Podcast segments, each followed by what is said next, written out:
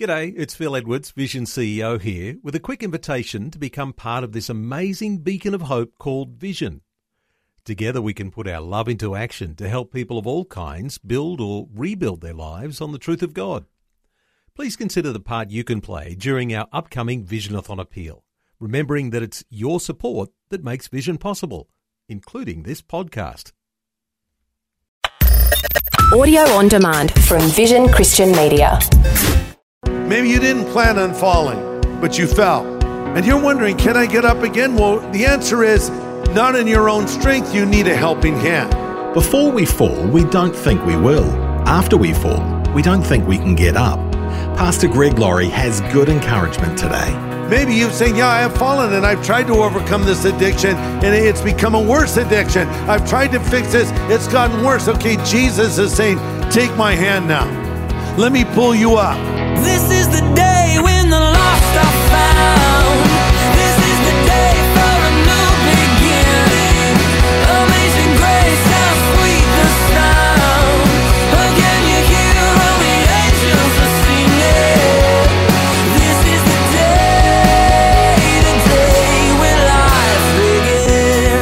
In 1998, the Etch a Sketch was inducted into the Toy Hall of Fame.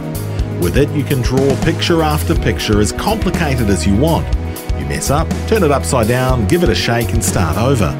Today on A New Beginning, Pastor Greg Laurie says no matter how your life is messed up, God offers you the chance to turn your life right side up and start over. Shaking is optional. A case in point today from the Gospel of John and the Gospel of Luke.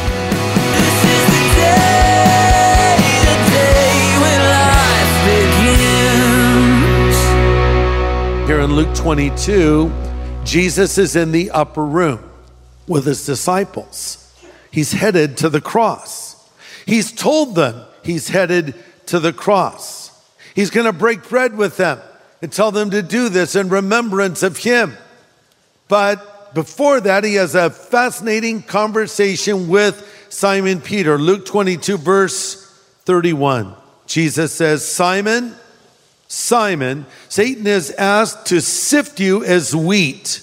But I have pleaded in prayer for you, Simon, that your faith should not fail. And when you have repented and turned to me again, you'll strengthen your brothers. Peter said, Lord, I'm ready to go to prison with you and even to die with you. Jesus said, Let me tell you something.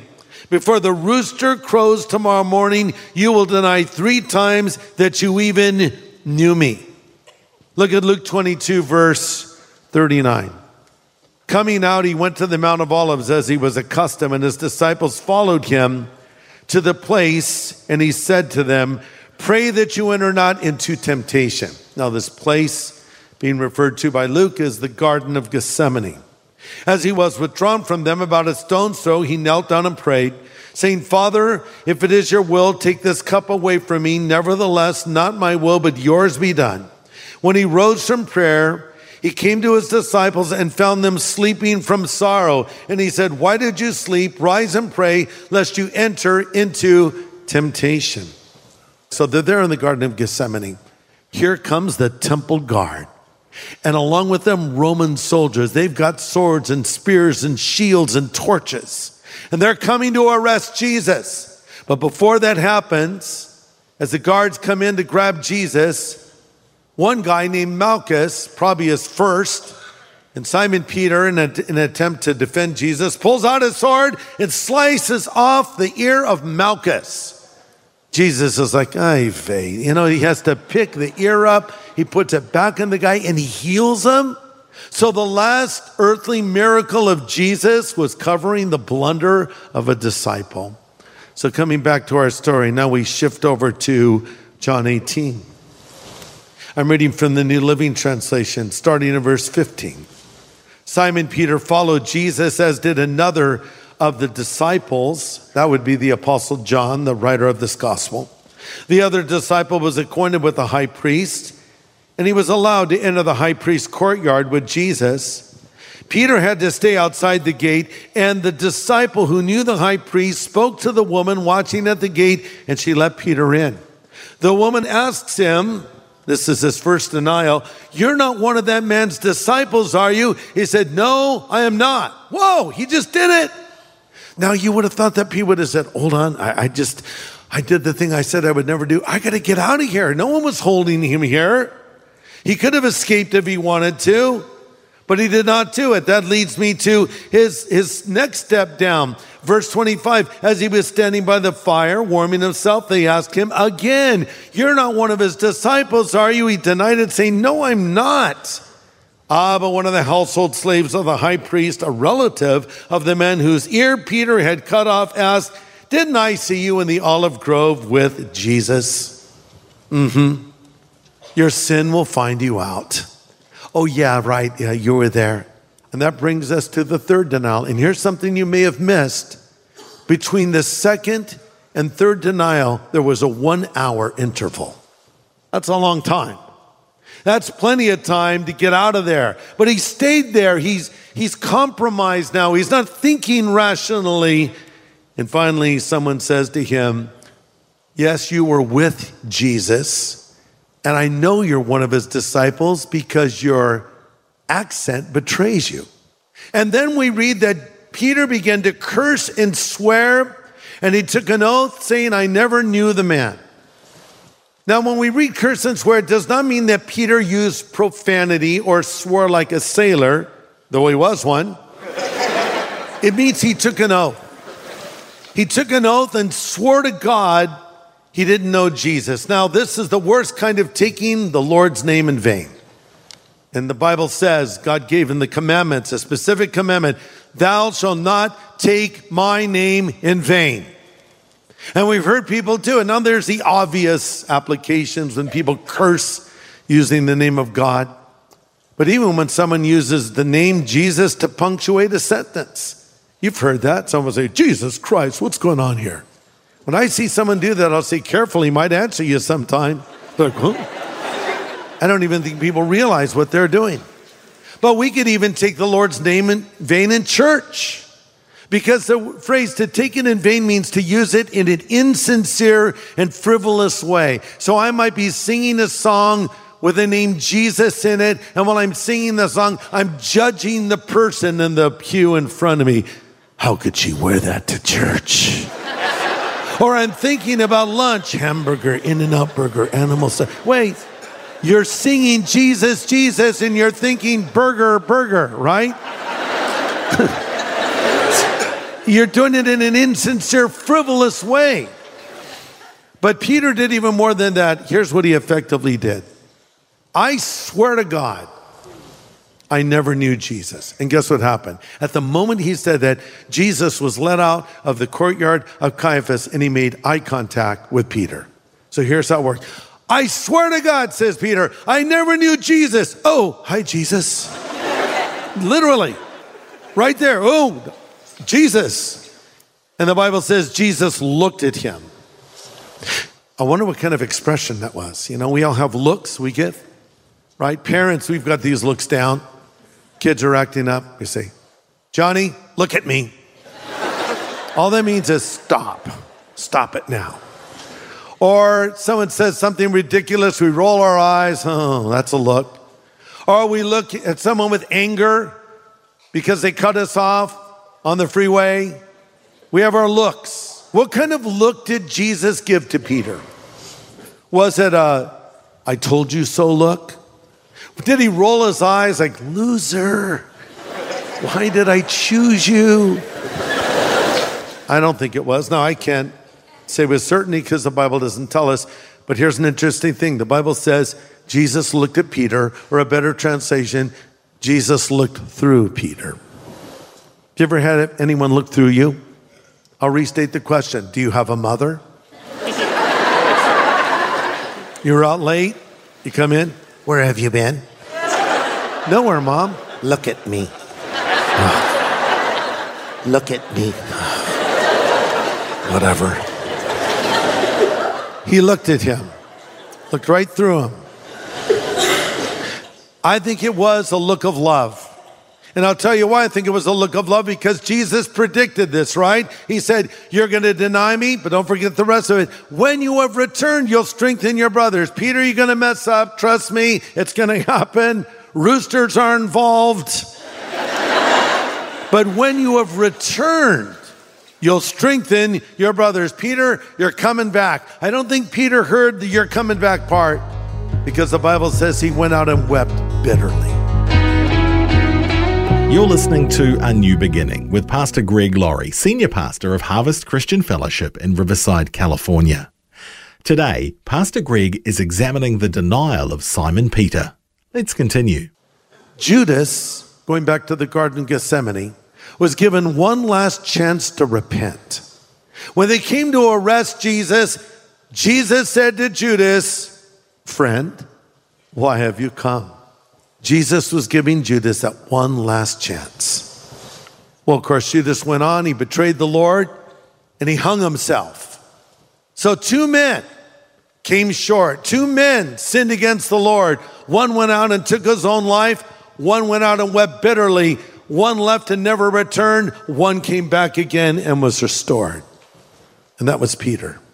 Because three days later, Jesus rises again. Oh, yeah, remember? He not only said he would be crucified, he said he would rise again from the dead. And here's the message that went up from the angels Go tell the disciples, and Peter, he's risen. Not go tell the disciples and Peter, James, and John, or go tell the disciples and Matthew, or go tell the disciples and Mary. No, go tell the disciples and Peter. Why was Peter singled out? Because he needed an encouraging word. And maybe there's someone here today that needs an encouraging word as well. You've fallen away and you don't know how to get back. You're like the lady in that commercial. I've fallen and I can't get up. Now, I'm not making fun of that lady. But I don't think she actually fell. I think she's an actor, okay? And t- saying her lines not that convincingly, in my opinion, but I've fallen and I can't get up. Okay, sorry. But um, if you've ever fallen, you know what it's like. I was playing racquetball a while ago and I went for some shot and I lost my footing, went in the air, and landed on my back. It was so loud, a guy upstairs on a treadmill stopped and said, Are you okay? I'm like laying there, uh, yeah, I think so. I didn't plan on falling. Maybe you didn't plan on falling, but you fell. And you're wondering, can I get up again? Well, the answer is not in your own strength. You need a helping hand. If you're flat on your back, someone says, Let me help you get back up again. Grab my hand, and you pull them up, right? So maybe you're saying, Yeah, I have fallen and I've tried to make this better and it's gotten worse. I've tried to overcome this addiction and it's become a worse addiction. I've tried to fix this, it's gotten worse. Okay, Jesus is saying, Take my hand now. Let me pull you up. You have to reach out to me. You have to call out to me. You have to ask me for forgiveness, and I will extend this forgiveness to you. Listen, I don't know what trajectory your life is on right now, but I know this God can change your story. He can change it today. Yeah, well, my dad did this, and my mom did that, and my grandparent, and this pattern of sin. Shut up. I don't care. If any man be in Christ, he is a new creation. Old things have passed away, everything becomes fresh and new.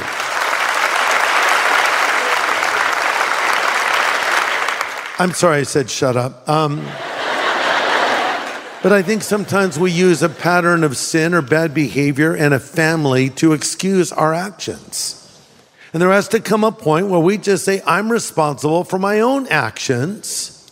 And I make my choices, and then my choices make me. And I have Christ living inside of me, and He will give me the power to live the life He's called me to live. You know, yesterday at the baptism, I, will take a few moments with every person and I'll ask them, When did you come to Christ? And they'll tell me their story. I heard amazing stories. One guy just covered in tattoos. And he said, oh, I was a heroin addict. And he showed me a hole in his arm that was still there. He had used so much heroin over the years, he had a permanent hole in his arm. But he was just radiating the love of Jesus because God had changed his story.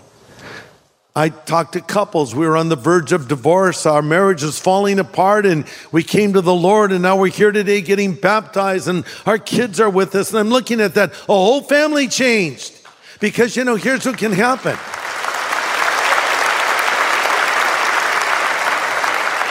You know, the parents will get divorced and the kids are, are, you know, caught between the two parents. They remarry and they divorce again. And now the kids follow that same pattern. And then they have kids and they follow the same pattern. And these sins go on for multiple generations. But then you look what happens. Christ intervenes, changes this. And instead of ungodliness going to multiple generations, godliness goes to multiple generations.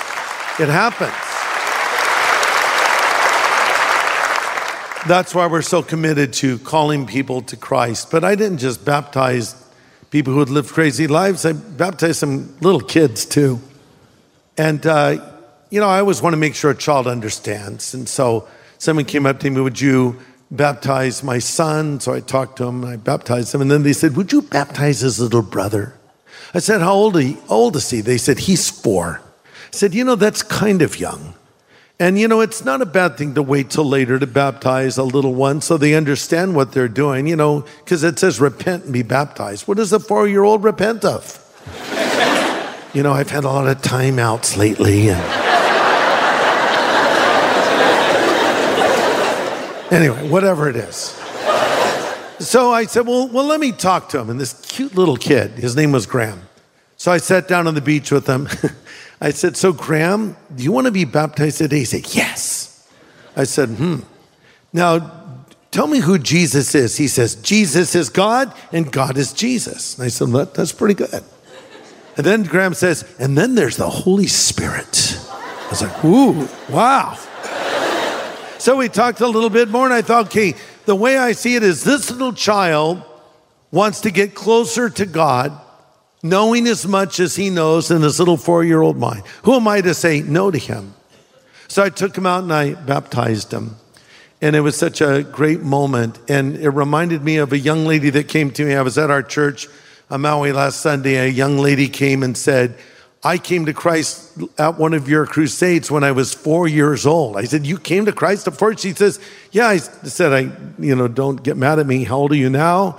She looked like she was 21. She says, I'm 30 and I've been walking with the Lord all these years. So someone can come to Christ at four, right?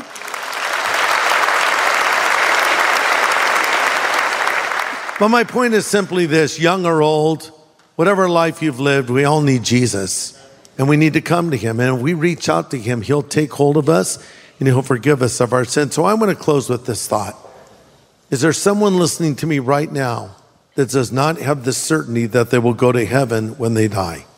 Is there someone listening to me right now that is not sure that their sin is forgiven? You can come to Jesus and be forgiven of your sin because he died on the cross for you. This can be the day where everything changes. But there might be somebody else here or wherever you are that has fallen and you can't get up, and it's no joke. Well, the Lord can lift you up, but you must admit your sin and He will forgive you and restore you. So we're going to close now in prayer. And I'm going to extend this invitation for you to get right with God. Let's pray. Father, I pray for every person here, every person listening or watching wherever they are. Help them to see their need for you and help them to come to you now. We would ask in your name. Amen.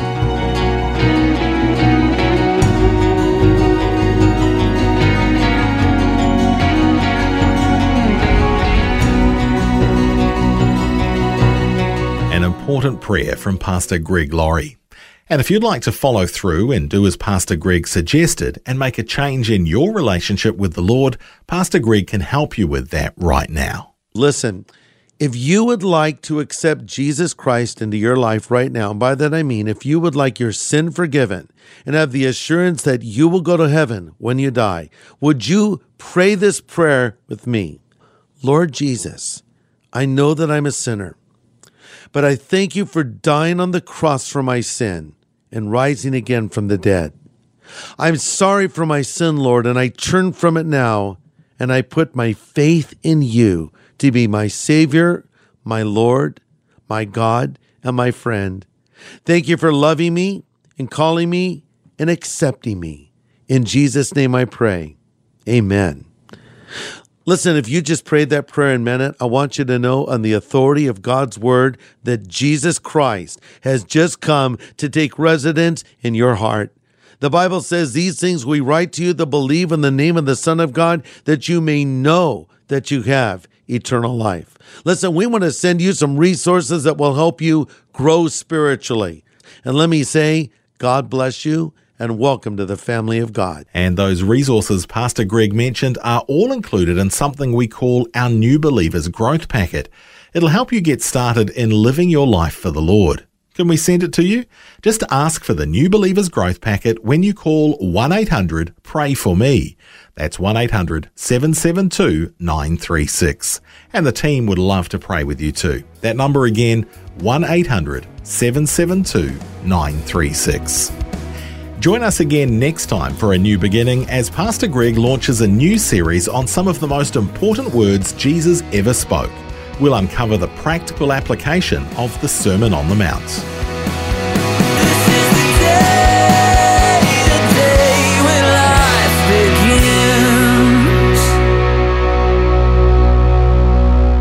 begins. Today's message from Pastor Greg Laurie was called How to Never Stumble or Fall. If you'd like to listen again, just download the free Vision Christian Media app where it's available as a podcast, along with more inspiring Christian content. Just search your app store for Vision Christian Media. Station sponsor. Thanks for taking time to listen to this audio on demand from Vision Christian Media. To find out more about us, go to vision.org.au.